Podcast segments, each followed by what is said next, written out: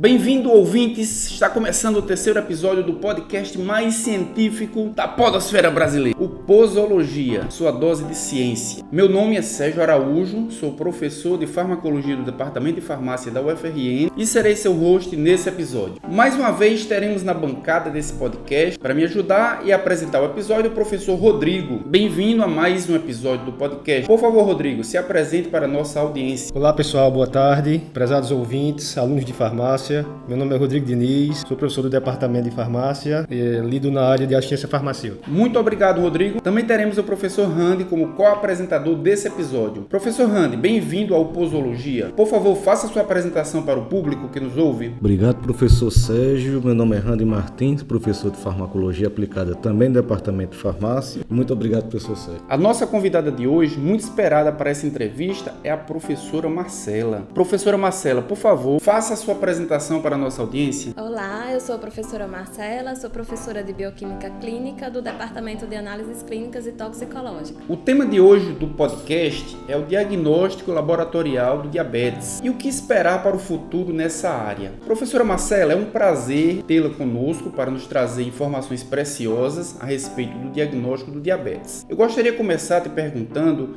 sobre os critérios laboratoriais que podem concluir se alguém tem ou não diabetes. E já emendando uma segunda pergunta, para definir se alguém tem diabetes tipo 1 ou 2, os critérios são os mesmos? Bom, atualmente a gente tem como parâmetros para fazer o diagnóstico laboratorial do diabetes a glicemia em jejum, a hemoglobina glicada e a curva glicêmica. Considerando as diferenças entre os dois tipos de diabetes, é, falando especificamente do diabetes tipo 1, ele é aquele que acomete principalmente as crianças e adolescentes é, ele está associado com a sintomatologia, como é, as, o quadro das polis, poliúria, polifagia e polidipsia, e também a perda de peso. Nesses casos, normalmente, quando o diagnóstico é feito, a criança está em crise de hiperglicemia e é, costuma ser feito a glicemia de jejum e a hemoglobina glicada. A curva glicêmica ela vai ser específica para o diagnóstico do diabetes tipo 2.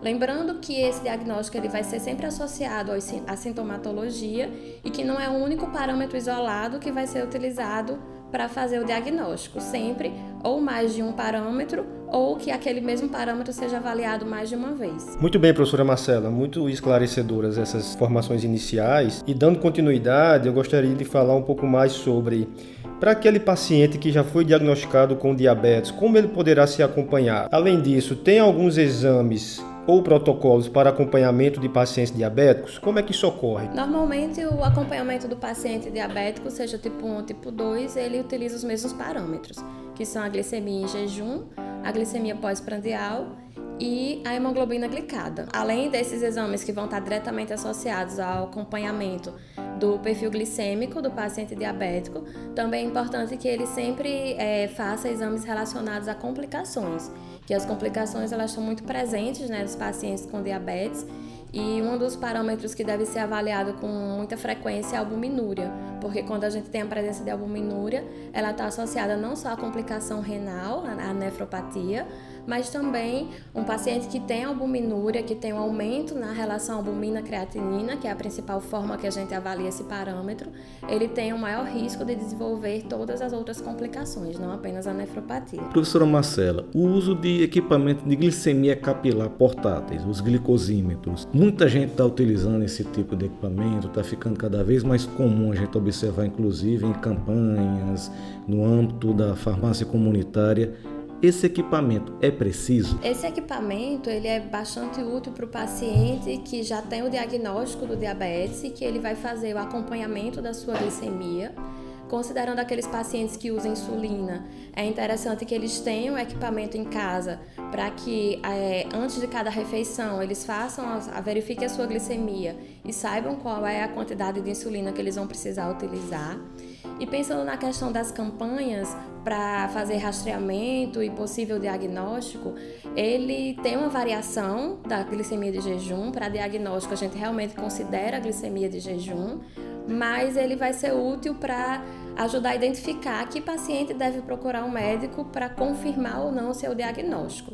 E quando a gente pensa no diabetes gestacional, é, existe uma recomendação de 2017 da Organização Mundial de Saúde, juntamente com a FEBRASGO, né, que é a Federação Brasileira de Ginecologia e Obstetrícia, que ele considera que, mesmo em condições onde não se tem acesso à glicemia de jejum feita em laboratório, que a glicemia capilar ela deve ser utilizada para que seja feito um acompanhamento dessas pacientes. Professora, só para reforçar, significa então que não é o ideal, mas algumas situações ele pode ser utilizado para diagnóstico, não é isso? E complementando um pouquinho essa pergunta, aquele paciente do ponto de vista do profissional farmacêutico, aquele paciente que é diabético, vem fazendo tratamento, como é que esse glicosímetro pode ser utilizado no processo de cuidado desse paciente?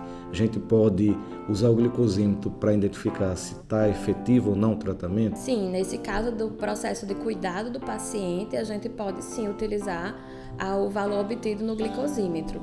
Inclusive, existem outras metodologias né, de avaliação contínua da glicemia, como aquela que utiliza os sensores, e que é, essa avaliação dos resultados das glicemias e se essas glicemias estão aumentando ou diminuindo ao longo do dia também devem ser levados em consideração para fazer o acompanhamento do paciente. Ok, professora Marcela. E ampliando um pouquinho o conhecimento para os nossos ouvintes, é, as sociedades brasileira e americana de diabetes há algum tempo vêm usando os critérios laboratoriais para diagnóstico de diabetes, como a gente sabe. Quais novidades ou inovações nessa área de, de diagnóstico laboratorial de diabetes você tem observado? Essas inovações já estão acessíveis a todos? Bom, o que a gente vem acompanhando, inclusive nos últimos congressos, está é, tá muito relacionado realmente a manter esses parâmetros no diagnóstico. Hemoglobina glicada, que antigamente ela não era utilizada para o diagnóstico, era só para acompanhamento, mas já vem sendo utilizada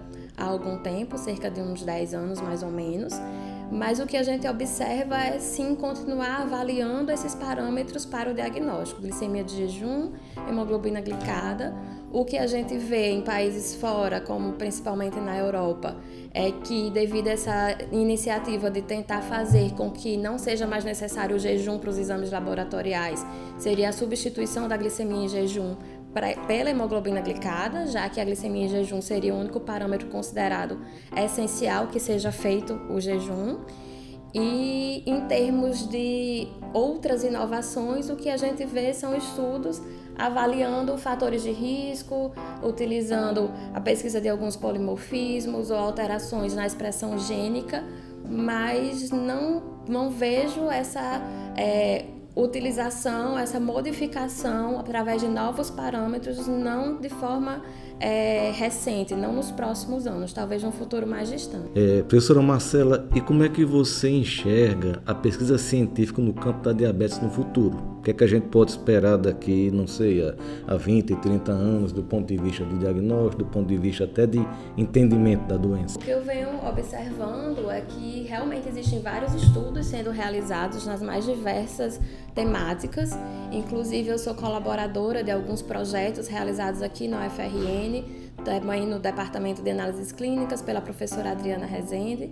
E o que é, o grupo tem verificado, principalmente, são estudos relacionando a inflamação com o desenvolvimento e as complicações relacionadas ao diabetes.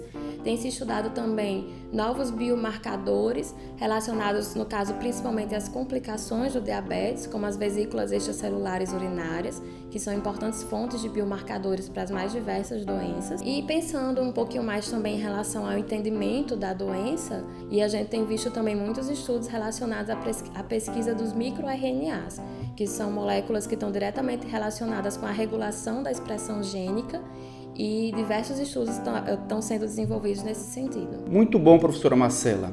Foi um prazer conversar sobre um tema tão próximo das pessoas, conhecer um pouco mais sobre como isso ajudará essas pessoas a se cuidarem melhor. Queria agradecer aos professores Rodrigo e Randy pela co-apresentação desse episódio e agradecer também, é claro, a nossa convidada, a professora Marcela, por conceder essa entrevista, enriquecendo assim nosso podcast. Esse é o fim de mais um episódio do Posologia. Para você que esteve conosco até o final, aguarde o nosso próximo programa. Então, esse episódio é um patrocínio de Bolacha do Vale, a melhor de. vou deixar falar ou não.